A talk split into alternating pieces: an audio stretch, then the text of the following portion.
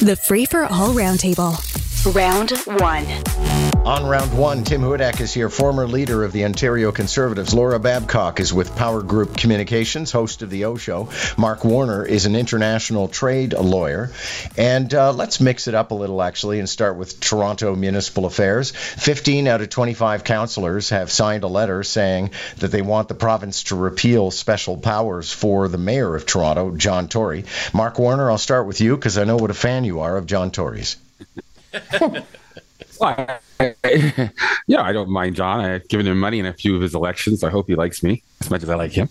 Um, look, I I, uh, I I I don't understand this particular legislation at all. The idea that you would be able to do anything without majority rule. I do. I did understand the first bill, which had to do with the um, the strong mayor powers. Although, you know, I would probably have designed it differently. So since I I really have not heard an explanation of why this makes any sense at all.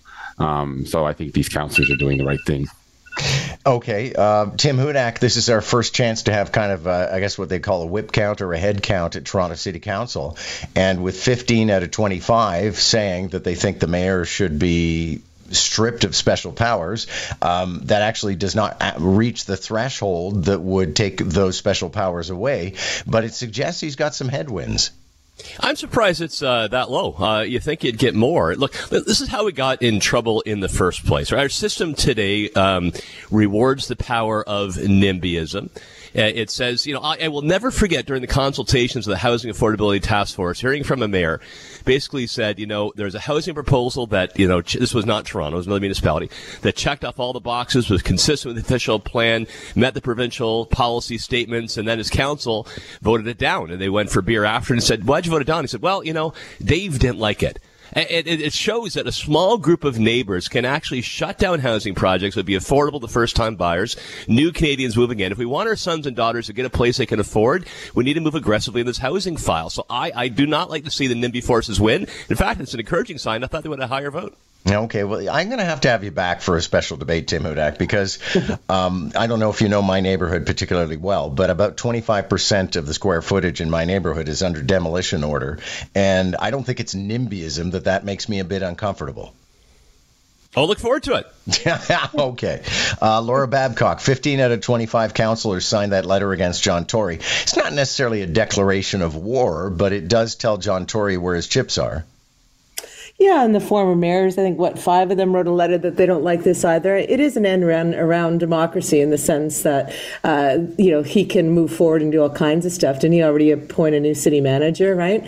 Uh, so the question for me is this how do you reflect the fact that the mayor is the only person who is elected across the city and therefore has a different kind of a mandate than these individual ward councillors? I think that needs to be better reflected in our system. They do speak on a different level and they do have different responsibilities. Um, but when it comes to the fact that they can do what with this legislation, it's not limited just to, you know, expediting housing, uh, for instance. Uh, and so, what happens if you don't have a mayor like John Tory, who most people think is pretty vanilla? What happens if you get a mayor who really, really wants to use these powers in deleterious ways? Um, how do you then put the horse back in the barn? So, I think that this legislation is is very flawed, and I'm hoping that the mayors who are being granted it can, if not not accept it, change it or refine it or limit it in scope so that people can feel more comfortable with this. I think we're at kind of an interesting friction point with the protests that happened last weekend. I'm wondering if Doug Ford is in for a bigger fight than he thought he was when it comes to the green belt and unleashing some of that territory. Here's Doug Ford in the House yesterday using the usual "I'm rubber, you're glue," whatever you throw sticks, whatever the expression was. It really is. I know you are, but what am I? Thank you, Mr. Speaker. I find it so rich and so ironic hearing from the Liberals that changed the green belt 17 times you should do your homework. You froze housing. We have 300,000 people coming to Ontario every single year. I see the young people there. I see people up here that are renting. Do you know what their goal is in life? Their goal is to own a home. It's supply and demand, Mr. Speaker. But I can tell you the last people we should be listening to is the previous government that destroyed housing, that was voted against every housing bill that we've had you destroyed housing. You Okay, ultimately he had to sit down because the speaker stood up. But Laura Babcock, how much of a fight do you think Doug Ford is in for here? A huge one. And so that whole thing of, you know, um, you did it, so I did it, it's yeah. a load of nonsense because he said that he wouldn't do it. So he lied on camera, on tape to the electorate, to the people of Ontario, and then he turned around and did it. That has nothing to do with the Liberals' record. Also, the kind of package of land he's talking about, far greater. And you've got all these investigations on all these these you know developers who are buying up these parcels of land why were they buying it in the green belt? What did they know that the rest of us don't? The auditors concerned. Parks canada now is incredibly concerned about the exploitation of wetlands which is permanent. You have cities like hamilton where councillors immediately came out and said yeah we're not servicing those lands. You can't force us to. We refuse to. You asked us to create densification for these 300000 new people every year coming in. You asked us as municipalities to do the heavy lifting. We did it. We have plans within our existing urban boundaries. We don't need the green belt. And that whole idea of going for housing, there was just a study that came out, John, that said that to get into the housing market in Ontario, you'd have to make $139,000 a year. The houses he's talking about in the green belt aren't even accessible housing. Let's work on better rental housing and affordable housing within our urban boundaries. Okay, let me turn to Mark Warner. And, um, you know, I, I think it's a canard to argue that, well, we need new housing. Well, that doesn't mean we need to rezone all of this land in order to get to that housing. Uh, we have existing land. We have properties in Toronto, for example, that hold two properties could actually hold six. Yeah, I, this is story is so inaccessible, inaccessible to me, John. To be very honest with you, because it, the, the problem with the the reporting is about anything to do with Doug Ford is so highly politicized and politicized. I I can't I can never get to the idea of what's really going on here. So I kind of tune it out. To be very honest with you, there's there is legitimate debate to be had about the green belt. Um, which was established many, many years ago. I, I, find it hard to believe that after what 50 years plus that we can't look at any part of it. I haven't looked at this proposal to see whether any part of it makes sense or not. But you know, I know when you start seeing the Toronto Star and Narwhal, which are fairly have strong agendas around these things, that and I'll be honest with you, in my own experience, the reporting is not always 100% when it comes to some of these environmental regulatory things. I just tune it out. I mean, that's, that's where I am on it. I, I can't get, I, I don't have the bandwidth to sort of dig into it any deeper than that. Um, no I wish we could have conversations about this. Okay, There's but no evidence of fake news on this, yeah, though, Mark. I, but Mark, I would push back on that because that. you know if if I am seen to be, which is actually false, uh, somebody who reflexively resists anything on the Ford agenda, I've backstopped Doug Ford on all kinds of things. I just am not convinced that breaking open the green belt is a great idea. Look, my problem with this, John, as I said, I don't. It's process type thing, but I know this narwhal people. I know some of the people behind it. I like them.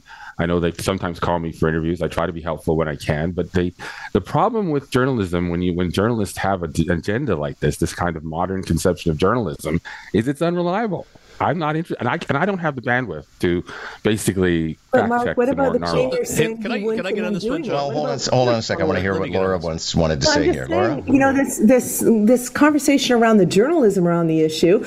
Put that aside for a second. If Mark is cynical about that, what about the fact that the premier said he wouldn't and lied, and now he is? I mean, that is problematic on its face, whether you like Ford or not. That's duplicitous, and the people of Ontario have a right to be upset about that breaking of a promise, and they have a right right to want to protect precious farm and wetlands. Okay, and Tim, given your bailiwick, I'm sure you want to weigh in on this. 16 years of history on this file. I was yeah. actually uh, the critic of municipal affairs and housing when this legislation was brought in in 2005. John Tory was PC leader.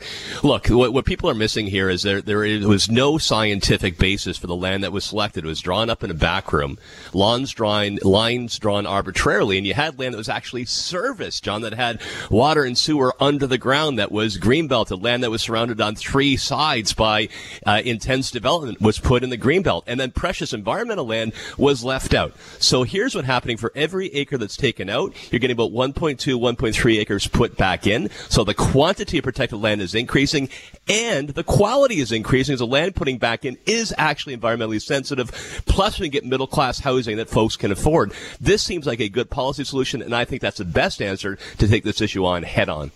I'm just receiving now, uh, as guess we would declare breaking news, Time Magazine naming the person of the year for 2022 and it's Volodymyr Zelensky. Uh, Tim Hudak, perhaps not that much of a surprise. Yeah, it still puts chills down my spine. I cannot be leave the incredible leadership of, of, of this man. I get inspired every time I see video of Ukrainian soldiers freeing the land and being hugged by citizens and parades in the streets, and they can fly the, the blue and yellow flag again. I mean, God bless this hero, and we cannot lose sight of continuing to back Zelensky. Uh, Biden's done a very good job in this. Keep the course, keep Europe in line, because we need to stand up to Putin and free those people once again in Ukraine. And I'm glad to see this recognition. Laura Babcock, a lot of people compare to Churchill, and they forget that Churchill was kind of a disaster before he became the Churchill that we know. Yeah, Zelensky's proving himself right out of the gate. Um, and it's his communication. I think that's where the Churchillian comparatives are made.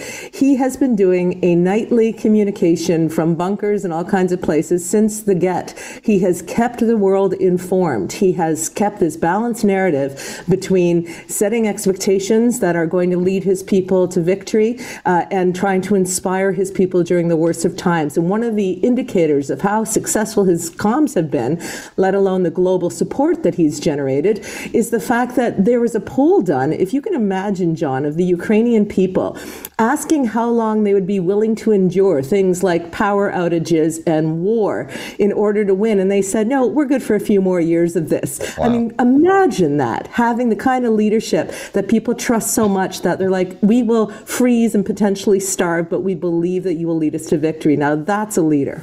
Mark Warner, we could probably write whole essays about right leader, right time. But I think Volodymyr Zelensky, let it not be forgotten, uh, a TV star, um, becoming a guy who might defeat what is the remains of Soviet Russia is significant.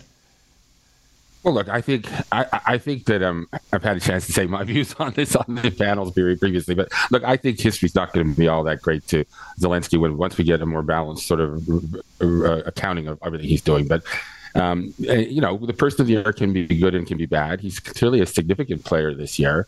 But I think, you know, if, if we do trundle off into an actual third world fighting war, and if we still get media in the West a little bit more interested on the people who are suffering in third countries, like in Africa and South America, as a result of one man's decisions cross red lines we've known about for a long time, then people may have a, a, very different view of him in history going forward. But it, it, if all I knew about this issue is from turning on my TV in North America, I would be sounding like my other two colleagues on this panel. But I know, unfortunately, a little bit more. Yeah, all right. We're going to have to call it there because we're out of runway. But I appreciate everybody. Tim Hudak, Laura Babcock, and Mark Warner. Catch the roundtable, round one at 745, round two at 845. Weekday mornings on Moore in the Morning. News Talk 1010, Toronto.